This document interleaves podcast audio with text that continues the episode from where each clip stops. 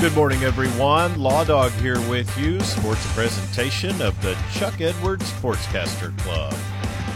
Clinton Lady Red track and field standout Kat Meacham qualified for the USA Track and Field Junior Nationals earlier this month after having dominant performances at the regionals in Kansas City.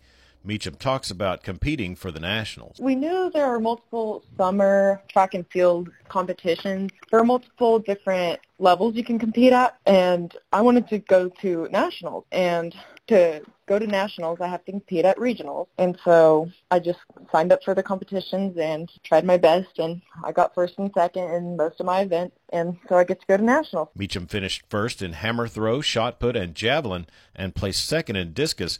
The 2022 USA Track and Field Junior Olympic Championships begin next Monday in Sacramento, California. You can keep up with the results online at usatf.org. SWOSU men's head basketball coach Terry Evans is holding his final fundamental day camp for grades K through 6th beginning next Monday through Wednesday on the Weatherford campus. Coach Evans talks about the camps. Everyone that, that isn't signed up, it's, it's uh, not too late. You can you can mail in info now, or you can sign up at the door. But we would love to see you. It's a great camp, great experience. Of course, the wellness center is air conditioned, which is big, big right now. You know, with it being about 110 outside. You can register your camper online in the summer camp section at SWOSUathletics.com. Two different online polls this week conducted by, by Vype High School Sports Magazine asking who is the fans' choice as the best linebacker and best defensive back in Western Oklahoma. Candidates for linebacker are Evan Donaldson of Burns Flat Dill City, Steele Chisholm of Weatherford, Elk City's Sammy Castro, Trey Shepard of Merritt, Aiden Hendershot of Sayre, and Javion Hill of Clinton.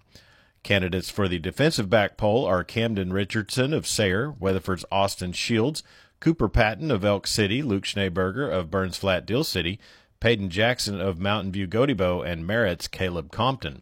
Voting for the linebacker poll will end Saturday. We posted a link to both polls on our 97.3 The Score Facebook and Twitter pages. Jocelyn Alo wins big at an awards show last night. With more on that, here's Michael Dean.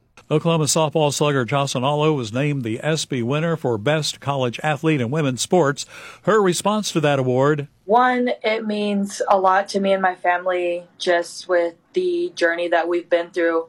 And two, I'm just excited to be here again and to be along these other great women athletes. That's your Thursday morning sports from Radio Oklahoma. I'm Michael Dean. And not a dry eye in the house last night at the ESPYs.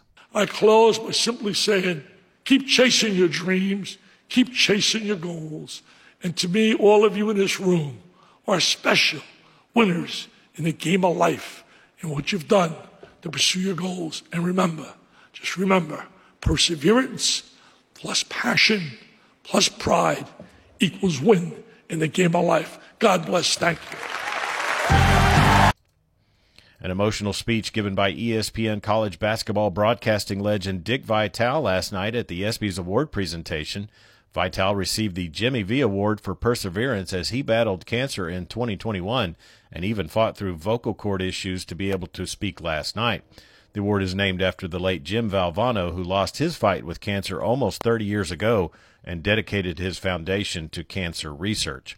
And that's sports on this Thursday morning. Get out there and make it a great one. I'm Chuck Ramsey, the Law Dog. Sports a presentation of the Chuck Edwards Sportscaster Club. Be sure and stay tuned for more of the Dan Patrick Show right here on 97.3 The Score.